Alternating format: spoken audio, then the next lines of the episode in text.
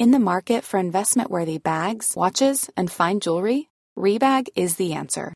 Rebag is a luxury resale platform where each piece is carefully inspected by experts to ensure quality and authenticity. Use Rebag to buy and sell finds from the world's top brands, including Louis Vuitton, Chanel, and Cartier. Head to Rebag.com and get up to 15% off your first purchase as a member with code REBAGNEW. Shop today at Rebag.com. That's R E B A G.com. And use promo code REBAGNEW for up to 15% off your first purchase as a member. When you're ready to pop the question, the last thing you want to do is second guess the ring. At Bluenile.com, you can design a one of a kind ring with the ease and convenience of shopping online. Choose your diamond and setting. When you find the one, you'll get it delivered right to your door. Go to Bluenile.com and use promo code LISTEN to get $50 off your purchase of $500 or more. That's code LISTEN at Bluenile.com for $50 off your purchase. Bluenile.com code LISTEN. Millions of people have lost weight with personalized plans from Noom, like Evan, who can't stand salads and still lost 50 pounds. Salads, generally, for most people, are the easy button, right? For me, that wasn't an option. I never really was a salad guy. That's just not who I am. But Noom worked for me. Get your personalized plan today at Noom.com. Real Noom user compensated to provide their story. In four weeks, the typical Noom user can expect to lose one to two pounds per week. Individual results may vary.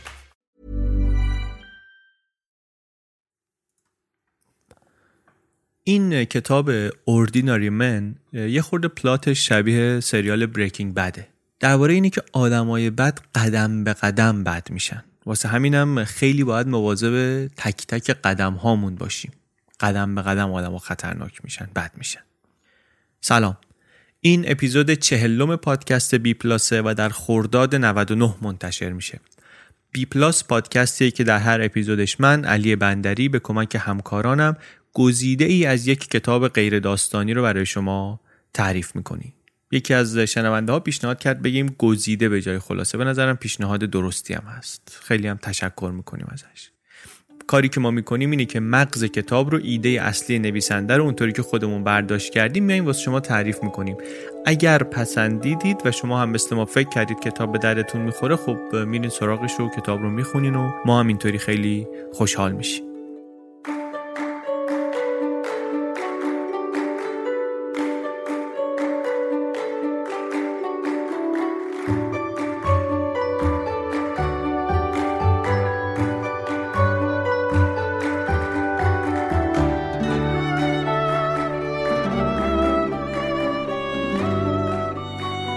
کتابی که در اپیزود چهلم خلاصش رو تعریف می‌کنیم کتابی با عنوان اوردیناری من مردان معمولی یا آدمهای معمولی نوشته آقای کریستوفر براونینگ آقای براونینگ تاریخدان تخصصش هم هالوکاست از دسته functionalist ها هم هست در مقابل intentionalist ها یعنی تمرکز کاراش اینطوری که من فهمیدم روی نهادها و اجرای هالوکاسته تا مثلا ایده ها و نیاتی که پشتش بوده.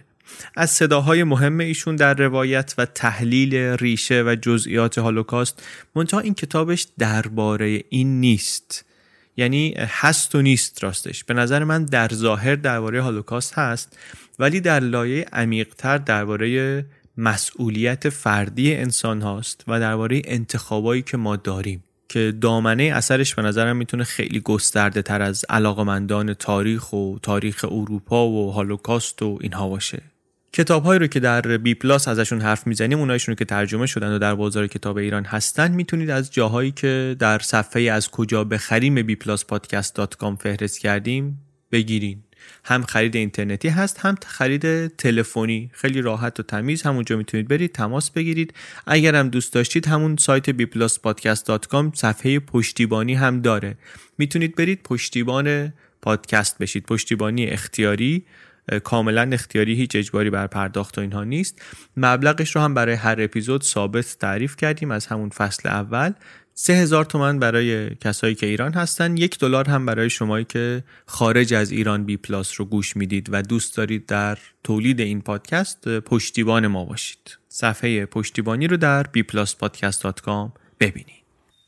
تاریخ که می‌خونیم جا به جا روبرو میشیم با چیزهایی که بهشون میگیم وحشیگری میگیم خشونت شدید جنایت بیرحمانه. نه فقط توی تاریخ تو اخبارم ممکنه ببینیم و بشنویم چیزهایی رو که اینطوری توصیفشون کنیم. اپیزود مجمع الجزایر گولاک رو از فصل پیش یادمونه. اردوگاه های کار اجباری در اتحاد جماهیر شوروی. یا جنایت های آلمان نازی در زمان جنگ جهانی دوم. جنگ رو کلا مخصوصا جنگی به گستردگی و بزرگی جنگ های جهانی رو ازش قصه های خیلی متفاوتی میشه گفت. مخصوصا جنگ جهانی دوم قصهش زیاد گفته شده. قصه هیتلر رو میگن توش قصه استالین رو میگن قصه ترومن رو میشه گفت. قصه کوتاهی میشه ولی جالبه قصه چرچیل قصه آیزنهاور رو میشه گفت. قصه اروپا رو میشه گفت قصه آسیا رو میشه گفت قصه آفریقا در جنگ جهانی دوم رو میشه گفت.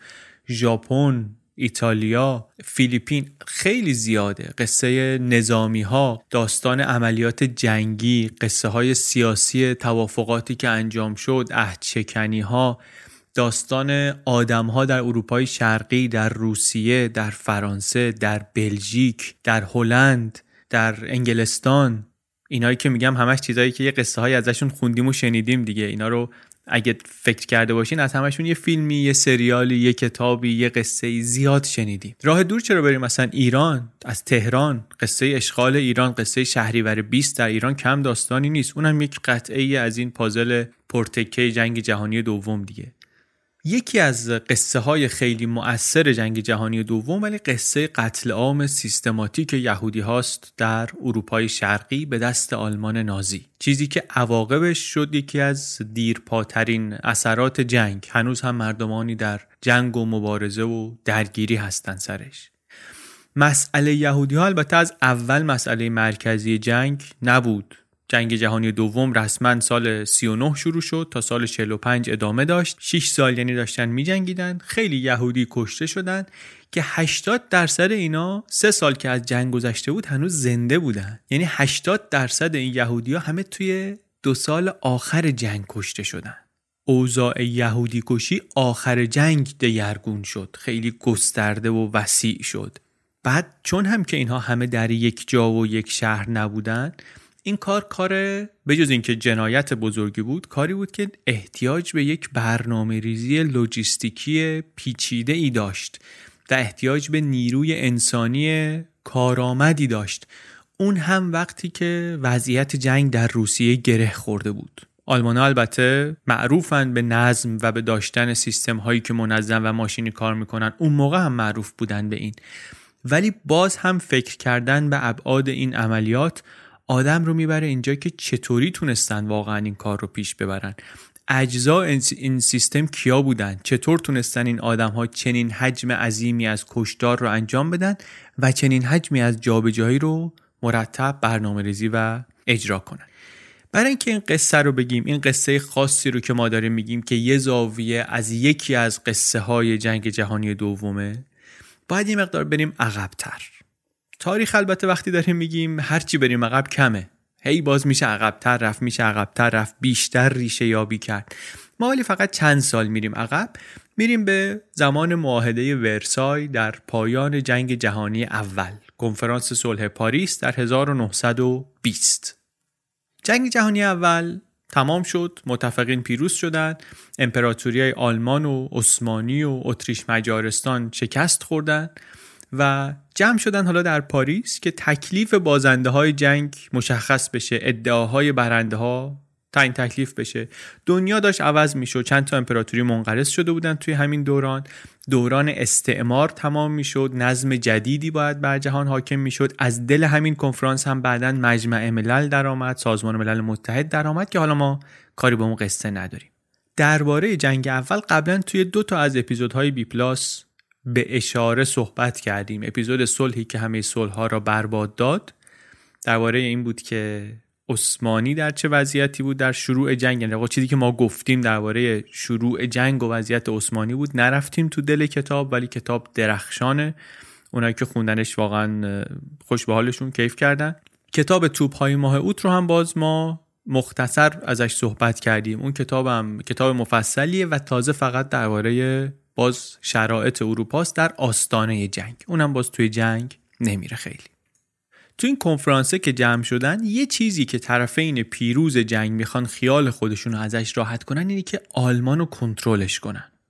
آلمان درسته که اون موقع شکست خورده ولی رقیب قدریه و جاه طلبی ملی هم داره و اینا میترسن که دوباره بلنش بیاد سر وقتشون. که حالا می‌دونیم ترس واقعی هم بود دیگه ترس درستی هم بود و بالاخره آمد. ولی اون موقع اینا ترسشو دارن. ترسشو دارن و می‌خوان دستپای آلمان رو ببندن. چطوری ببندن؟ مثلا میگن که خب مستعمراتش رو همه رو ازش می‌گیریم اینطوری مقدار ضعیفش می‌کنیم. قرامت خیلی سنگینی بهش میبندیم به خاطر اینکه جنگ رو شروع کرده به خاطر توسعه طلبی هایی که کرده و دست و پای آلمان رو هم میبندیم که ارتشش رو نتونه خیلی توسعه بده. خیلی تحقیرآمیز برخورد شد با آلمان اونجا. تنبیه شدیدی کردن آلمان رو. چیزی که بعدها شد که از درسهای گران قیمت تاریخ. همین تحقیر ملی شد زمین ساز پا گرفتن و محبوبیت نازی ها در آلمان و بعدا اون اتفاقاتی که در جنگ دوم افتاد. تو این کنفرانس هیئت نمایندگی هم از ایران بود که اتفاقا یه فیلمایی هم ازشون چند وقت پیش درآمد که اونم حکایت جالبی داره بمونه برای وقت دیگری و جای دیگری. ولی قصه هیئت سرگردان ایرانی توی اون کنفرانس هم حکایت واقعا عبرت آموزیه. آلمان ولی گفتیم شرایطی که بهشون دادن سنگین بود و تحقیرآمیز بود. یکیش هم این بود که آلمان متحد شده بود نیروی نظامیش رو محدود کنه و ارتشش رو از یه حدی بزرگتر نکنه.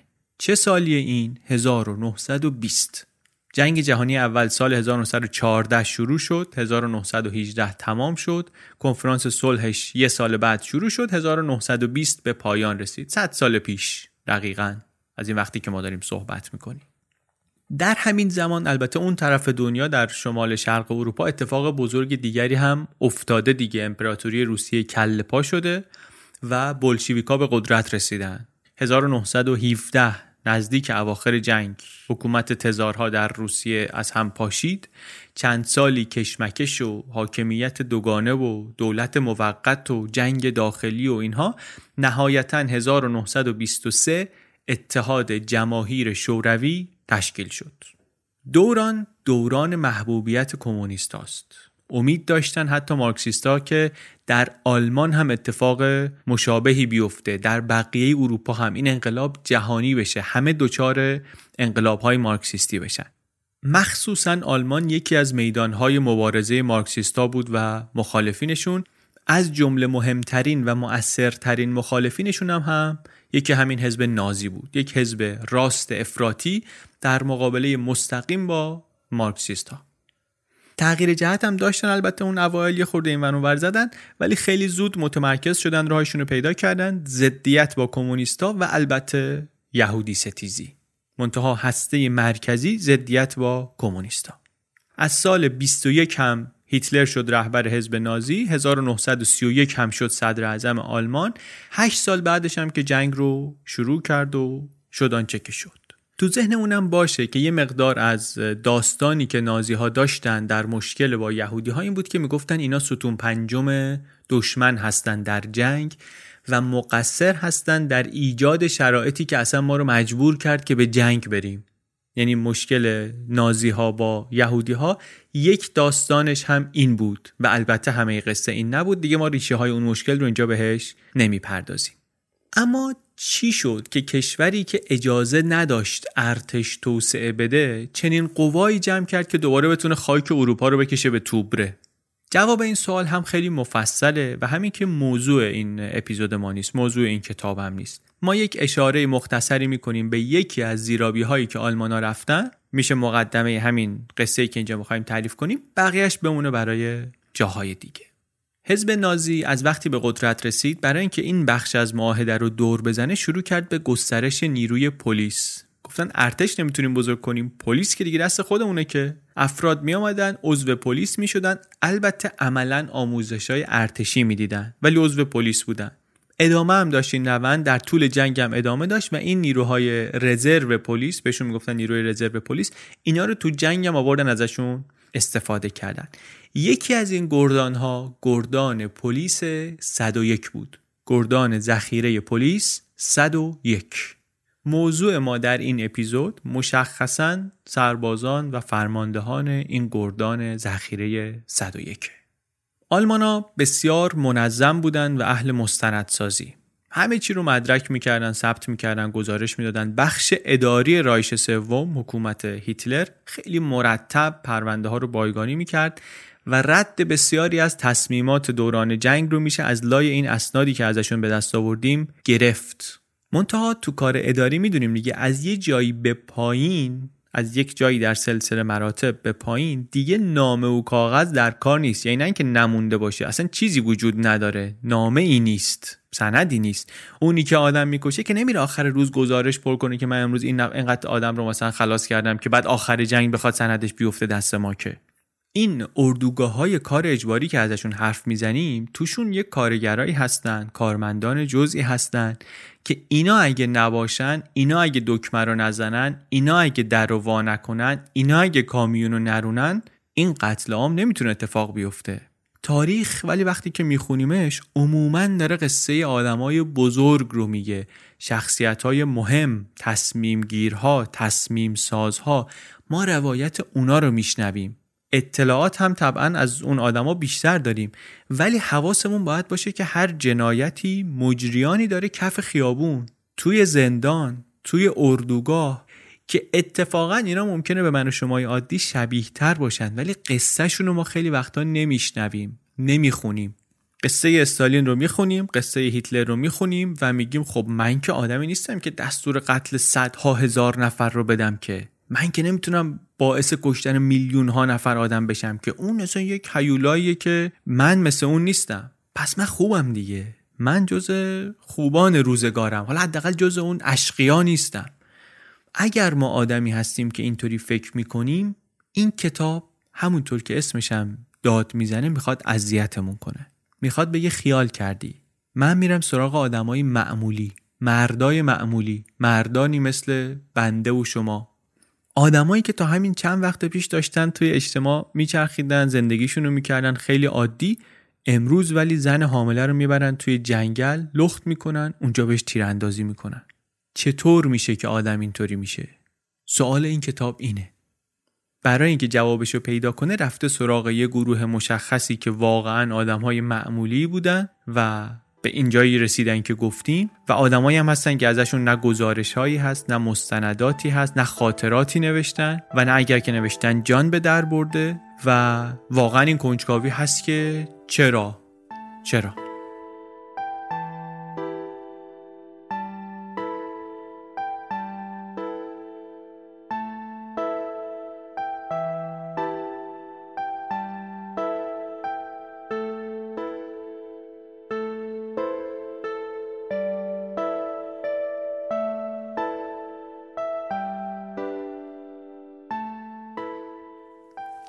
جواب معمولی که آدما دم دست دارن معمولا تو این شرایط میدن یعنی که معمور بودن و معذور. ولی خب این جواب جوابی نیست که ما رو راضی کنه دیگه. معمور معذور اصلا یعنی چی؟ تا چه حد؟ عذرت برای چی پذیرفت چرا معذوری؟ ما جواب دقیق تر می‌خوایم. ما می‌خوایم ببینیم یک اینا کی بودن بعد ببینیم اینا چه انتخاب هایی داشتن و چرا اینطوری انتخاب کردن. اصلا انتخاب داشتن یا نه؟ و اگه داشتن چرا اینطوری انتخاب کردن؟ چرا این گزینه رو انتخاب کردن؟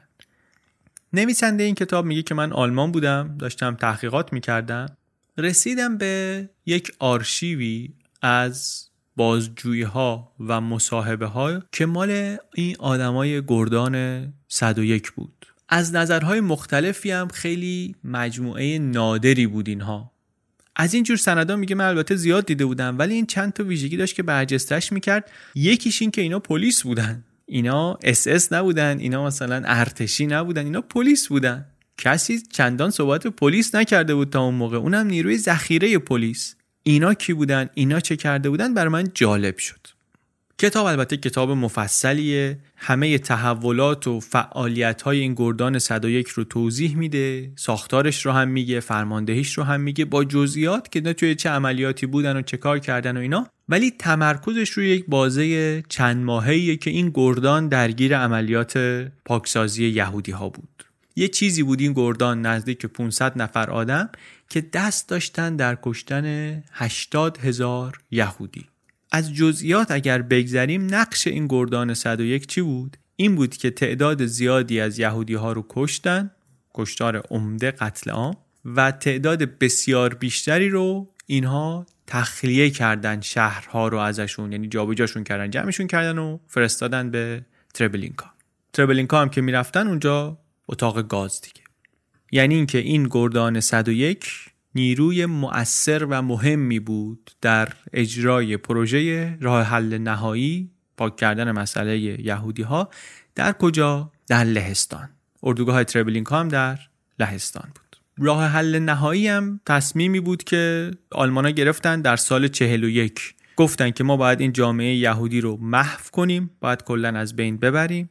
اول فاز این بود که خب دیگه از اینها کسی به دنیا نیاد یعنی حداقل دریافت سربازا این بود دریافت رده های پایین این بود.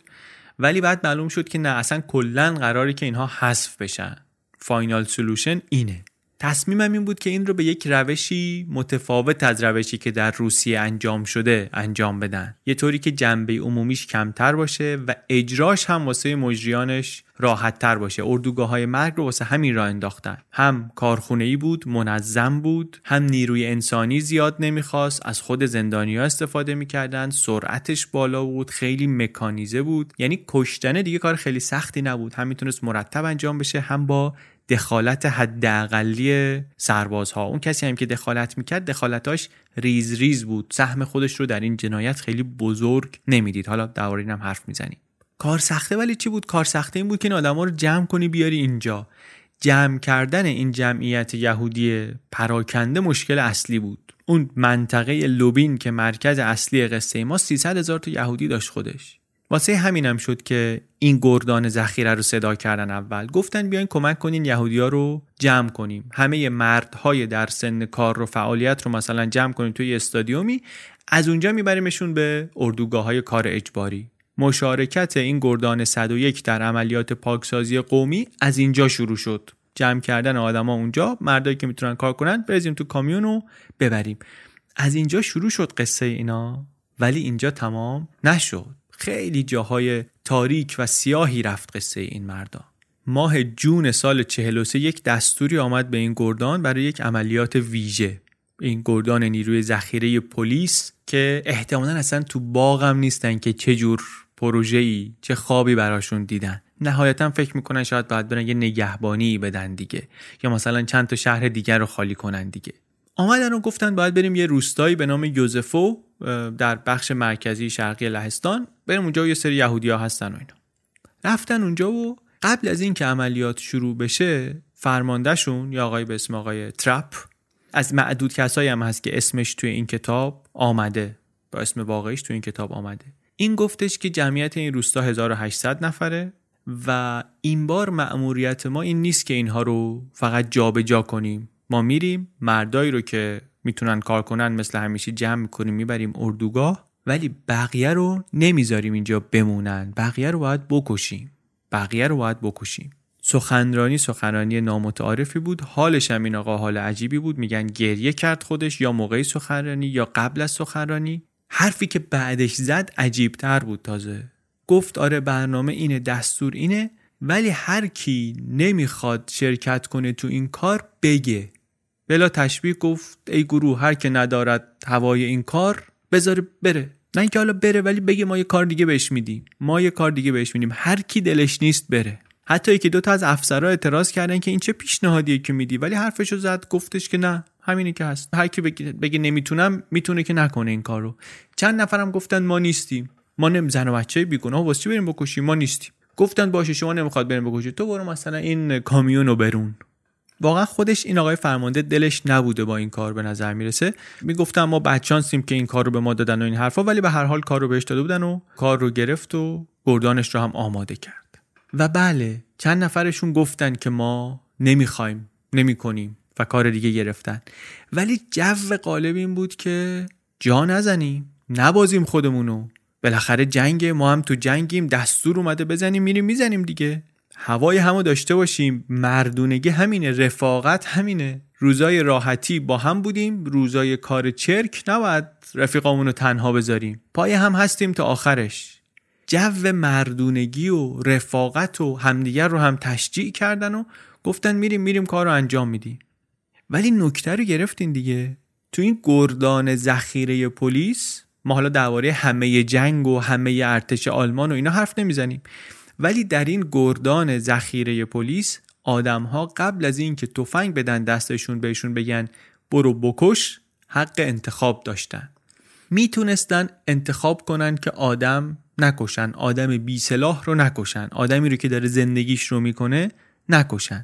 ولی انتخاب کردن که قاتل بشن و رفتن و شروع کردن به جمع کردن یهودی ها در بازار. اونی رو که از خونه نتونست بیاد بیرون رفتن تو خونه کشتن. اونی رو که اومد تو خیابون ولی به بازار نمی‌تونست خودشو برسونه تو خیابون کشتن. هر کی هم اومد تو بازار اونجا سوار ماشینشون می‌کردن میبردن یه جای حاشیه جنگل اونجا تحویلشون می‌دادن به یه سری سرباز دیگری. رو در رو دکتر گردان توضیح می‌داد بهشون که از پشت جلیک کن که جراحت اضافه ایجاد نشه. اینطوری بزن پایین گردن رو هدف بگیر. بعد میبردن این یهودی ها رو یک جایی که در جنگل مشخص کرده بودن از پشت چلیک می‌کردن بهشون. بعد برمیگشتن گروه بعدی رو می آوردن می یه خورده اونورتر که جنازه های اینا رو نبینن. باز دوباره قصه همین و همان. دور اول خیلی سخت بود دور دوم یک کم سخت بود بعد کم کم راحت تر شد. در طول روز رسید به یه جایی که زنهای حامله هم راحت می بردن تو جنگل و لخت می‌کردن و بهشون شلیک می‌کردن. نظم البته به تدریج به هم ریخت. تیراشون خطا می‌رفت. به هم ریختن بعضیاشون. حتی جسمی مریض شدن بعضیاشون. حالشون بد شد. بعضیا روحی به هم ریختن. الکل می آوردن واسهشون. الکل می آوردن اینا میخوردن. آخر روز اصلا کسی نمی‌دونست چند نفر رو کشته. در طول عملیات هم یه دیشون گفتن که اگه میشه ما معاف بشیم. بعضیاشون هم معاف شدن ولی بعضیا نشدن. یه دی دیگریشون سعی کردن کار رو بپیچونن مثلا خودشون رو سرگرم کار دیگری بکنن. دور بازار مثلا دست دست می‌کردن که وادار نشن یهودی ببرن سمت جنگل. یا مثلا میگن یه راننده یه دور که اینا رو برد سمت جنگل دیگه نتونست ادامه بده کشید کنار یکی دیگر رو گذاشتن به جاش. چرا داریم اینا رو میگیم؟ یکی یکی کسایی رو که کنار کشیدن رو. به خاطر اینکه نویسنده میگه که من همه جوانب رو بررسی کردم همه اظهار نظرها رو خوندم همه خاطرات رو خوندم. با اطمینان می‌تونم بگم که اینطوری نبود که کسی که نخواد یا نتونه آدم بکشه براش غیر ممکن باشه کنار گیری کردن. نه. بعضی البته گفتن که آره وقتی که ما تفره می‌رفتیم دست دست می‌کردیم هم رزمامون به همون می‌گفتن که مثلا تو ترسویی تو ضعیفی مسخرمون می‌کردن و اینا. ولی همونا اینم گفتن که کنار کشیدن عواقبی برامون نداشت. چیزی نمی‌شد اگه میکشیدیم کنار. همونطور که کشیدن کنار بعضیاشون گفتیم نتونستن تحمل کنن. زودتر دیرتر کشیدن چند نفری کنار. مثلا یه دسته ای بودن هر کدومشون ده نفر 20 نفر رو کشته بودن. گفتن ما دیگه نمی‌تونیم رفتن کنار. بعد از عملیات آخر شب فرمانده رفت بازدید کرد از آسایشگاهشون و خواست مقدار آرومشون کنه بندازه گناه کار رو گردن مقامات بالا که دستور رو داده بودن. ولی نه حرفهای این کافی بود برای از بین بردن این حس شرم و حراسی که توی اینها افتاده بود توی آسایشگاهشون بود. و نه این همه الکلی که مصرف کرده بودن. حتی برگشت بهشون گفت درباره اون چیزی که اینجا دیدید امروز اون اتفاقاتی که افتاد صحبتی نکنین. چیزی نگین. ولی واقعا لازم نبود همچین چیزی بخواد. اون سربازایی که تو جنگل نبودن که اصلا نمی‌خواستن بدونن تو جنگل چی شده. اونایی هم که تو جنگل بودن واقعا دهنشون نمی‌خواستن باز کنن تعریف کنن. به هر شکل به هر ترتیب این کشتار یوزفو تمام شد. تمام شد اولین و شاید گسترده ترین کشتاری هم بود که این گردان ذخیره پلیس تو شرکت داشت. بعد از این چند تا عملیات دیگه هم رفت. عمدتا جمع کردن و تخلیه جمعیت یهودی بود. فرستادنشون به اردوگاه بود. یعنی کشتار توش نبود به جز یه مورد دیگه. یه بار دیگه بود که تعداد آدمایی که باید میبردن زیاد بود. اردوگاه جا نداشت و اینا خودشون افتادن به کشتن یهودی ها در شهر. با شرایطی کمابیش مثل همون دفعه اول. البته عملیات تخلیه خودش هم بیکشتار نبود. یعنی حتی مثلا توی جابجایی ها و اینا مثلا میگن تا 9 درصد تلفات داشت کشته می‌شدن آدما ولی به هر حال کشتن مستقیم چیز دیگریه. بجز این دو مورد این گردان توی کارهای دیگه اونطوری شرکت نداشت. جزئیات البته توی کتاب خیلی زیاده. هم از دونه دونه عملیات تخلیه یهودی هایی که این نیروهای پلیس توش درگیر بودن هم از شهرها و کشورهای مختلفی که رفتن اساسا عملیات خیلی خشن و وحشیانه ای بود. اما ما توی این اپیزود کارمون با این جزئیات و نامنگاری های مسئولین و گزارش ها و سند ها و ایناش نیست. ما این قصه کلی رو داریم تعریف می‌کنیم برای یک سوال اساسی. سوال ما توی این کتاب اینه. این آدمایی که این کارا رو کردن این آدمایی که این جنایت ها رو کردن اینا کی بودن؟ چطور تونستن این کارا رو بکنن؟ من قبل از اینکه جواب کتاب رو توضیح بدم یه مقدار فکر کنیم به این. چی شد؟ آدمهایی معمولی مردای معمولی آدمهایی مثلا چل ساله جوون بچه سالم نه رسیدن به این سطح از خشونت و وحشیگری که راحت یه آدمی رو که داره زندگیشو می‌کنه بگیرن و بکشن. رو در رو.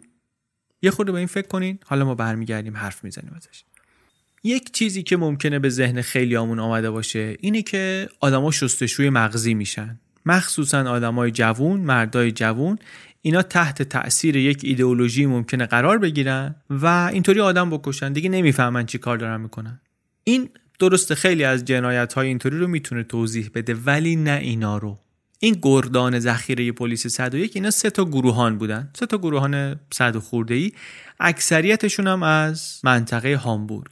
63 درصدشون هم از طبقه کارگر. شغلاشون اکثرا شغلای تیپیک کارگری منطقه هامبورگ بود. راننده کامیون توشون زیاد بود. ماشینکار کارگر بندر پیشخدمت. دو درصدشون آدمای حرفه‌ای طبقه متوسط بودن معلم و داروساز و اینها. متوسط سنشون 39 سال بود. بیشتر از نصفشون بین 37 تا 42 سال سنشون بود. سنی که دیگه آدم تو اون سن واسه ارتش سمبالا حساب میشه دیگه. توی پلیس آوردن نیروی ذخیره کردن اینا رو.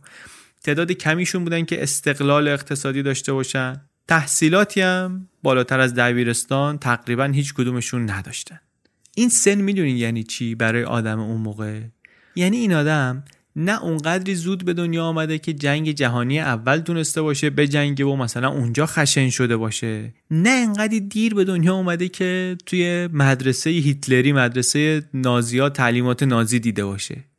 اینا آلمان قبل از نازی ها رو نه تنها دیده بودن اصلا سن تأثیر پذیری و رشدشون رو اون موقع گذرونده بودن. قبل از اینکه هیتلر بیاد در دموکراسی وایمار بزرگ شده بودن اینا. مثل نسل بعدی تو حباب نازیا بزرگ نشده بودن. اینا آدمای قبل انقلاب بودن. آدمی که 23 4 سالگی رو رد کرده دیگه ازش سرباز در نمیاد که. شخصیتش در اومده. اینا آدمایی بودن که رد کرده بودن این سنا رو. پس سن رو که در نظر بگیریم اینا اکثرا سن تأثیر پذیری رو قبل از دوره نازی ها گذرونده بودن. استانداردهای سیاسی و اخلاقی غیر از نازی ها رو هم در زندگی دیده بودن. اینطوری نبود که چششون رو باز کنن همینا رو ببینن. این پس از سنشون. طبقه کارگر بودنشون یعنی چی؟ نازی ها البته از همه طبقات حمایت می شدن ولی به نسبت در طبقات کارگری حمایت کمتری داشتن. بعدم گفتیم اینا از هامبورگ بودن. مردان میانسالی از طبقه کارگر طبقه ای که کمترین نزدیکی رو به فرهنگ و تفکر نازی ها داره اهل هامبورگ. هامبورگ زمین بازی کمونیستا و سوسیالیستا بود. اصلا نازیا بهش می‌گفتن رد هامبورگ. می‌گفتن هامبورگ قرمز. دشواری داشتن. در گردوندن هامبورگ مشکل داشتن نازیا یعنی چه از نظر سن چه پس زمینه اجتماعی اقتصادی چه جغرافی شما اگه می‌خواستی واسه نازی ها سرباز وفادار پیدا کنی همه مردای آلمانی رو به خط می‌کردی اینا اون تحت های خط بودن. کارگر میانسال هامبورگی دیگه آخرین گروهی بود که می‌شد ازش واسه هیتلر آدم کش در آورد ولی درآمد. از همین مردای معمولی درآمد. از همین آدمای معمولی. بعد از جنگ هم زنده موندن. خیلی هاشون تو دهه 60 وقتی دادگاه ها می‌خواست برگزار بشه برگشته بودن اینا کنار خانواده داشتن زندگی می‌کردن. دیویست خورده ایشون مصاحبه شدن اساسا این کتاب با تکه بر همون مصاحبه ها و بازجویی ها و اینها نوشته شده.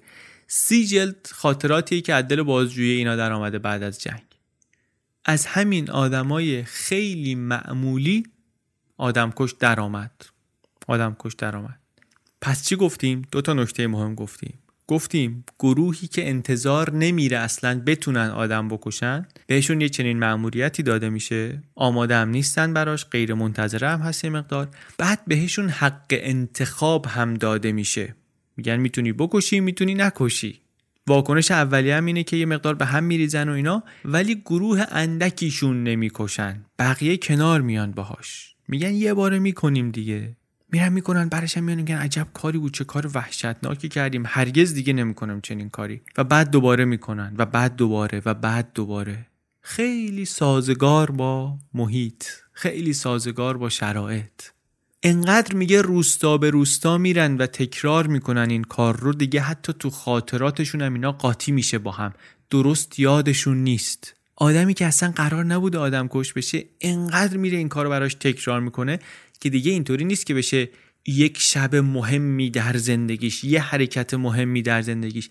اصلا دیگه یادش نیست اتفاقات و قاطی می‌کنه با هم. برای اینکه ببینین کی کجا رفتن چه کردن از رو خاطرات و شهادت های بازماندگان باید حالا قدم به قدم بری. هر چی هم شد این روتین تر شد در این سه تا دسته. یه دی نزدیک 20 درصدشون کشیدن کنار خودشونو. یه جایی گفتن ما نمی‌کشیم. بعضیا زودتر بعضیا دیرتر. بعد یه گروهیشون بودن که هر وقت می‌گفتن عملیاتی هست می‌رفتن میکشتن. نمی‌خواستن مثلا ضعیف به نظر بیان نمی‌خواستن سرپیچی کنن. فشار اجتماعی بهشون وارد می‌شد هرچی ولی خب خودشون هم داوطلب نمی‌شدن دیگه واسه کار. اگر دستوری میآمد و مجبور بودن انجام می‌دادن. و بعد اقلیتی بودن که اصلا خوششون اومد. اینا دیگه داوطلب می‌شدن برن شکار یهودیایی که در رفتن برن تو خط آتیش. می‌رفتن و میکشتن و میومدن خونه به نهار در کنار هم آسایشگاه نهار در کنار هم. نویسنده میگه در توضیح این معما در جواب این معما توضیحات متفاوتی میشه داد. چند تاش رو میگه دونه دونه و بعد هم جواب خودش رو میگه. مثلا میگه یک توضیح اینه که زمان جنگ آدما خشن میشن یعنی خشونت زمان جنگ داریم. یا مثلا میگه یک توضیح نجات پرستیه یا یک توضیح اینه که کار تیکه تیکه شده بود روتین شده بود و مثلا کسی نقش خودش رو آدم کش نمی‌دید. می‌گفت من دارم حالا یه سوزن جابجا می‌کنم دیگه. یه توضیح دیگه اینه که این جنایتکارها انتخاب شدن. یه توضیح دیگه اینه که این آینده نگری شغلی مثلا داشتن یا فرمان برداری از دستورات در ذات این اینه که اینا آدمای خیلی فرمانبری بودن. آدمایی بودن که تسلیم مقامات می شدن تسلیم اتوریته می شدن یه دی میگن نه تعالیم ایدئولوژیکی که اینطوریشون شده. یه توضیح اینه که نه اینا به خاطر همرنگ جماعت شدن این آدم هست. هر کدوم اینا اینطوریه که یک مقدار توضیح میده تا یه جایی جواب میده. ولی هیچ کدوم قانع کننده نیست. درباره خشونت جنگی مثلا نویسنده میگه که بله نفرت جنگ همیشه همراهش جنایت جنگی میاد. مخصوصا وقتی که کلیشه های نژادی منفی هم بزنن عمیق تو ریشه خود جنگ اینا می‌تونن اصلا مقیاس خشونت رو ببرن بالا و اون قواعد و قوانین شلوول و شکننده ای رو هم که جنگ داره هوا کنن. فقط هم منحصر به آلمان نازی نیست. زیاد نمونش در سرتاسر سر تاریخ. در ویتنام سربازای آمریکایی مکرر می‌رفتن افراد غیر نظامی رو میکشتن قتل عام می‌کردن زندانی های بیدفاع رو میکشتن. فاز جنگ رو که بگیره سرباز میره اینوری.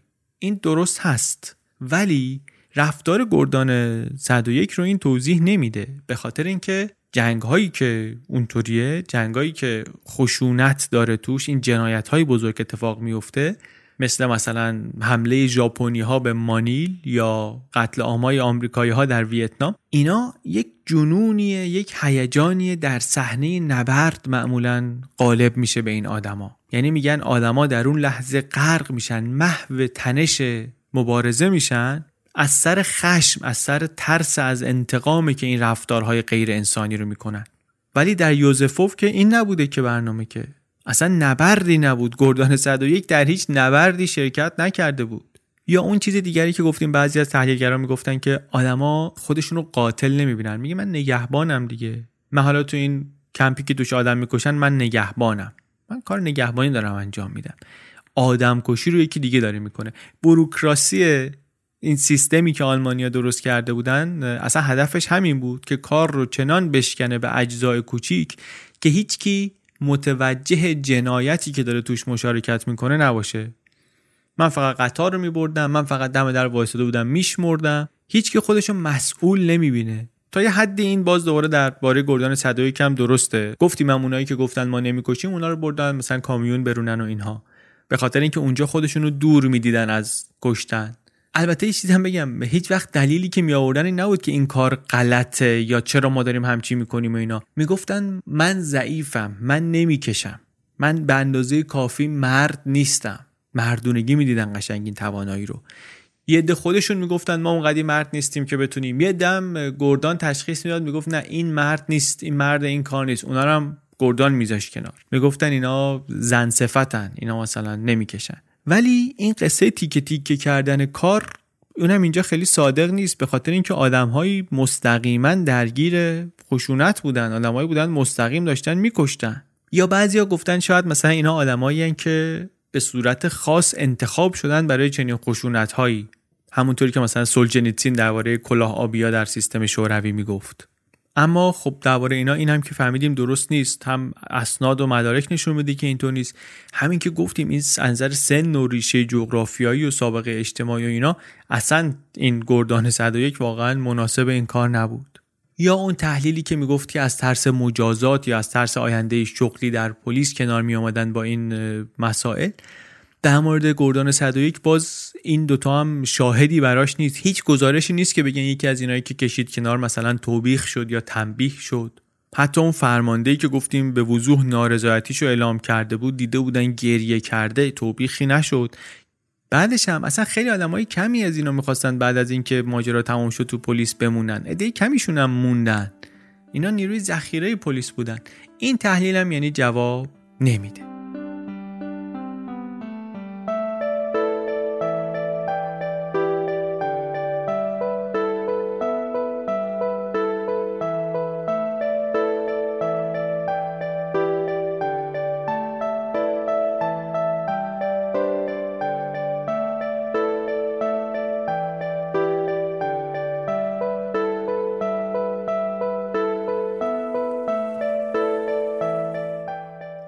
یه ایده دیگری که آقای استنلی میلگرام مطرح می‌کنه در تحلیل رفتارهای اینطوری میگه که آدمها عمیقا دوست دارن فرمون ببرن.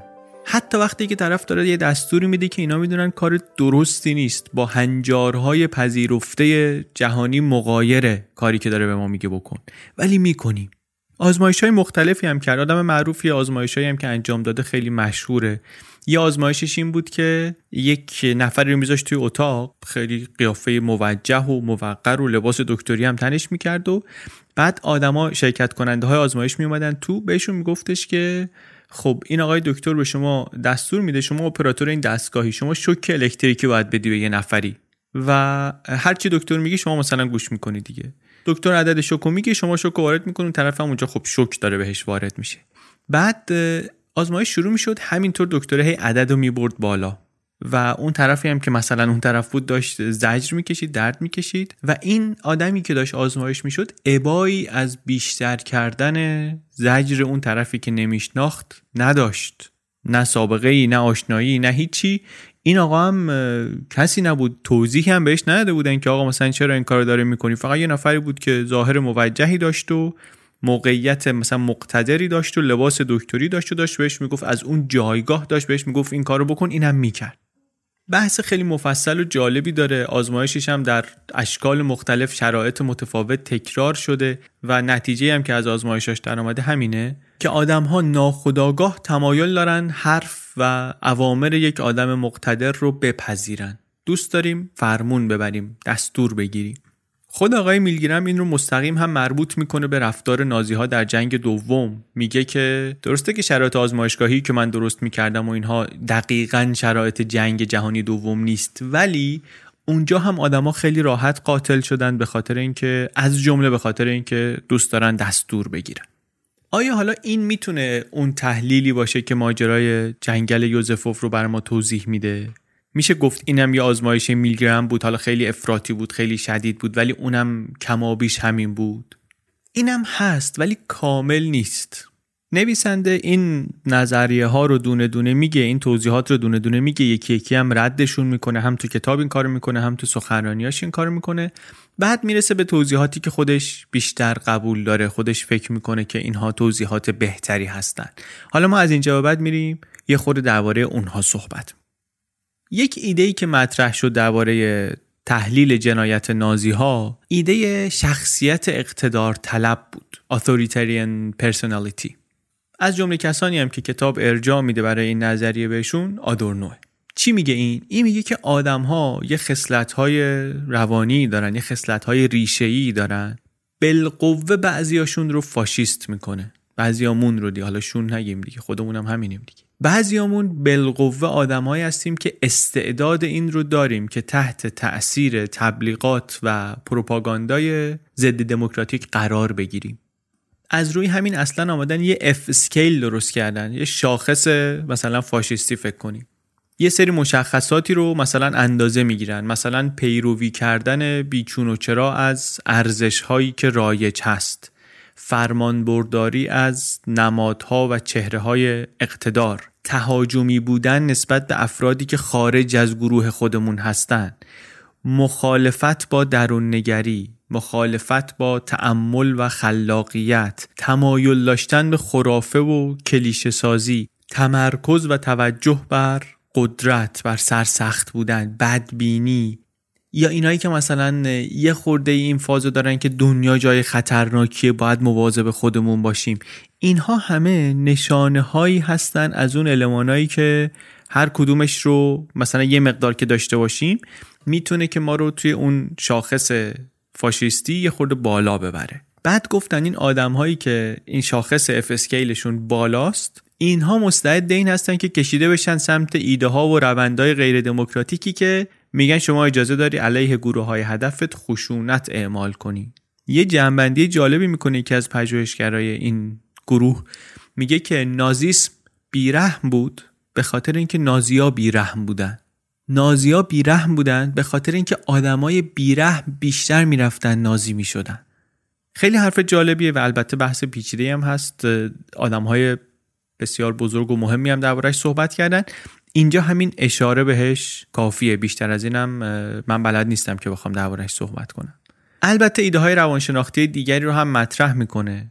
مخصوصا خود کتاب خیلی به سمت situational ها رفته به سمت عوامل موقعیتی. یه ارجاعی هم که میده آزمایش معروف زندان استنفورد آزمایشی که آقای فیلیپ زیمباردو انجام داده بود. فکر می‌کنم توی تعدادی از اپیزودهای چنل بی صحبت این آزمایش شده توی اپیزودهای بی پلاس شده بازم میشه. خیلی آزمایش پر ارجاییه خلاصش اینه که یک آقای استاد روانشناسی دانشگاه استنفورد آمد یه آزمایشی کرد یه تعدادی داوطلب جذب کرد بعد تصادفی یه عدهشون رو گفت شما زندانی یه عده رو گفت شما زندانبان. خیلی رندوم. زندانبان شما از این زندانی باید محافظت کنی. ایدم این بود که خب ببینیم این آدما که واقعا پدرکشتگی که با هم دیگه ندارن هیچ سابقه ای هم ندارن. اینا رو آوردیم گذاشتیم اینجا. به یه عدهشون هم توی رندوم نقش زندانی داریم به یه عده نقش زندانبان داریم. ببینیم که اینا تو نقش میرن یا نه. این موقعیت با اینا چه می‌کنه؟ و کاری که موقعیت با اینها کرد خیلی شدیدتر و خیلی سریعتر از اون چیزی بود که انتظار می‌رفت. اتفاقی که افتاد این بود که هم زندانیا هم نگهبانا خیلی سریع رفتن تو نقششون. خیلی سریع. نگهبانا شدن سه دسته یه دیشون شدن نگهبانای سادیست از هر فرصتی استفاده می‌کردن که اذیت کنن زندانیا رو. یه تعدادشون شدن نگهبانایی که سختگیر بودن ولی آزار و اذیتی نمی‌خواستن بدن زندانی رو. کارشون رو می‌خواستن مثلا درست انجام بدن. و یه دیشون شدن نگهبان مهربون. مثلا هر از گاهی سعی می‌کردن یه کمکی هم بکنن به زندانی یه لطفی هم بکنن. آدمای معمولی ها بدون سابقه قبلی. یه نقشی دادن به طرف گفتن تو باش زندانبان و یهو شد زندانبان. آزمایش انقدر عجیب پیش رفت که بعد از 6 روز متوقفش کردن. خیلی هم قصه بحث برانگیزی داره. صفحه ویکیپدیای فارسیش هم اتفاقا بد نیست. اطلاعاتش خوبه. فیلم و مستند هم از ماجرا خیلی زیاده پیشنهاد می‌کنم ببینی. ولی نتیجهش نتیجه جالبه که اینا تبدیل شدن به این سه گروه و حالا یه درصدی هر گروه هم یه درصدی. همین تقسیم بندی با همین درصدایی که آقای زیمباردو در آورده تقریبا توی اون گردان 101 هم دیده میشه. یه هسته متمرکزی بودن از آدمایی که شدن قاتلی که قشنگ لذت می‌بره از کارش داوطلب میشه واسه جوخه اعدام. یه گروه بزرگتری شدن اینایی که کارشون رو می‌کنن ولی زیاده روی نمی‌کنن ولی هر وقت هم لازم باشه آدم می‌کشن. یه گروه اندکی زیر 20 درصد اینا شدن نگهبان خوب. اینا شدن آدمای توی اون گردان 101 که یه جوری میپیچوندن دیگه. یه جوری می‌گفتن که ما نمیریم آدم بکشیم. یه حرف جالب و مهم دیگه هم نویسنده می‌زنه. اینم به نظرم خیلی ارزشمنده که با خودمون ببریم از این کتاب. میگه که از قول یک نویسنده ایتالیایی پریمو لوی آدمی که خودش هم از جان به در بردگان هالوکاست بوده میگه منطقه خاکستری داریم ما. مفهوم منطقه خاکستری رو میگه. میگه که ما خیلی دوست داریم که بالاخره سیاه و سفید کنیم یه تفکیک اینطوری داشته باشیم تکلیف خودمون رو روشن کنیم.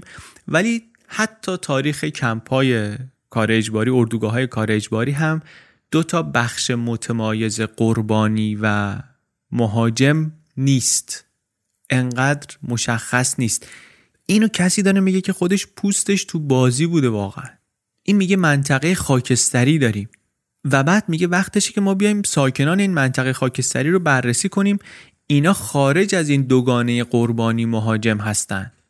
نویسنده آقای براونینگ استفاده می‌کنه از این مفهوم منطقه خاکستری برای توضیح وضعیت همین گردان 101 میگه اینم اینجا می‌تونه کاربرد داشته باشه. آدمایی داشتیم که توی این منطقه جابجا جا شدن. فرماندهی داشتیم که توی یه مرحله گروهانش رو با عجله از مینسک برد بیرون که یه وقت اینا درگیر کشتار نشن. ولی بعدا خودش یاد گرفت که چطوری از کشتار لذت ببره. یا آدمایی بودن که اول حول و بلا برشون داشت دفعه اول بعد یاد گرفتن که لذت ببرن و اصلا خودشون داوطلب می‌شدن. این مفهوم منطقه خاکستری هم مفهوم خیلی مهمیه. همین مقدار گسترده است. برای اینکه وقت اشتباهی توش نشه من ارجاع میدم که هر کسی که علاقه منده بره بخونه. هم خود این آقا در موردش صحبت کرده ولی مفصلتر آقای لوی صحبت کرده. هم مقاله هاش هست و کسانی که توضیحش دادن هست تو کتابای خودش هست و اینها رو میشه رفت دید. برای اینکه سوء برداشت نشه البته این رو هم باید بگیم. بگیم که این منطقه خاکستری معنیش این نیست که این کار را پذیرفته است. معنیش این نیست که ما حق میدیم مثلا به کسی که یک تصمیمی گرفته. ما می‌تونیم توضیحی براش پیدا کنیم. اصلا کل این کتاب قصهش اینه. یه حرف درخشانی می‌زنه آقای براونینگ در مقدمه کتاب. میگه برای اینجور مطالعات تاریخی برای این کارا شما باید اولین قدم اینه که بپذیری که اون کسی که این جنایت رو کرده هم آدم بوده.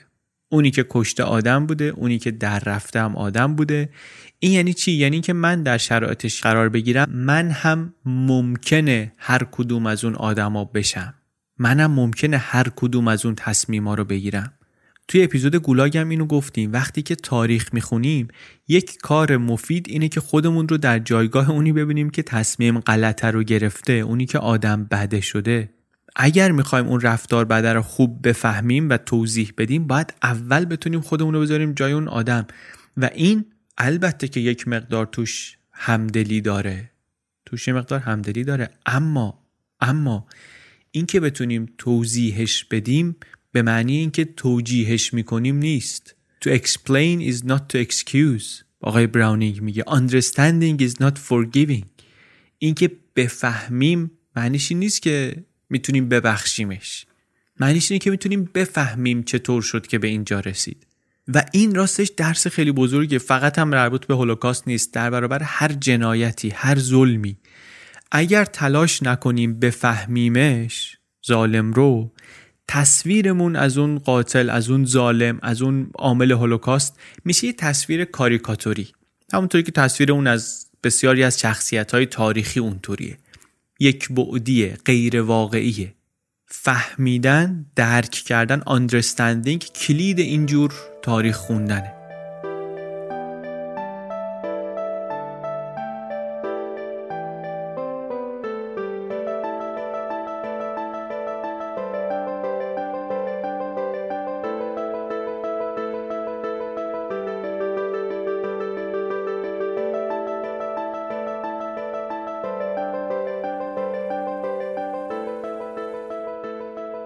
بگذریم دیگه. بگذریم. کم کم جمع کنیم اپیزود رو. چه نتیجه ای می‌گیریم؟ از این چیزهایی که گفتیم چه نتیجه چی از این کتاب میمونه با ما؟ اول چیزی که با من میمونه اینه که خب یه حس ناراحتی داره این ماجرا دیگه. افراد این گردان حق انتخاب داشتن. من اینو نمی‌دونستم واقعا که آدمای جانیانی در سیستم نازی اینا حق انتخاب داشتن و با این حال تصمیم گرفتن برن جنایت رو انجام بدن. نمیشه اینطوری تبرعشون کرد که خب هر کی دیگه در اون موقعیت بود این کارو می‌کرد. نه چون بعضیا تو اون موقعیت بودن و نکردن. بلایی هم سرشون نیامد. یه نتیجه عمیقا نگران کننده دیگری که داره این مطالعه اینه که جوامع زیادی هستن که سنت های نجات پرستانه توشون وجود داره. اون زیر هست. یا یه ذهنیت های جنگجویانه برتری طلبانه اون زیر داره واسه خودش کار می‌کنه.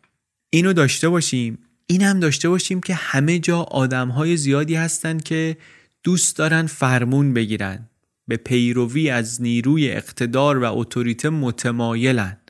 این رو هم در نظر بگیریم که همه جا آدما دوست دارن منافع شخصیشون رو پیش ببرن منافع کاریشون رو پیش ببرن. بعد ترکیب اینها می‌تونه در شرایط خاص نتیجه بسیار خطرناکی بده. اگر مردای نزدیک چهل ساله هامبورگی طبقه کارگر در گردان ذخیره پلیس می‌تونن تحت شرایط به چنان قاتلانی تبدیل بشن دیگه کدوم گروهی که نتونه بشه؟ کی می‌تونه بگه من نمیشم؟ فکر لازم داره واقعا. این پرسشایی که فکر لازم داره و فکر کردن به اینا همون نرمش ذهنیه که ما تو این پادکست دنبالش هستیم که بهش برسیم. داستان این Ordinary Men آدم های معمولی مردهای معمولی یه مقدار شبیه Breaking Bad ه به قول جردن پیترسون. یه سری آدمن که به سابقه و سن و شرایط و شغل و ایناشون نگاه کنی اصلا انتظار نمیره ازشون در مدت کوتاهی چنان قاتلینی در بیاد به چنین سطحی از خشونت ورزی برسن. چرا این کارو می‌کنن؟ بعضیاشون نمی‌خوان رفقاشون رو تنها بذارن با کار چرکا نمی‌خوان کم بیارن.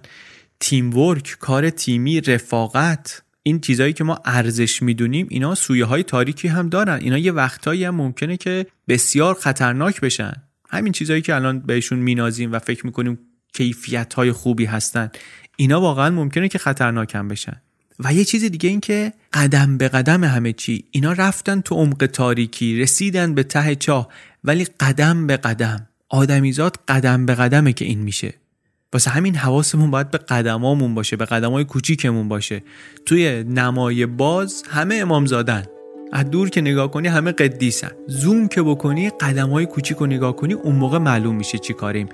قدمای کوچیکی که حواسمون نباشه ممکنه که کنار هم کنار هم بیان و بفرستنمون ته چاه.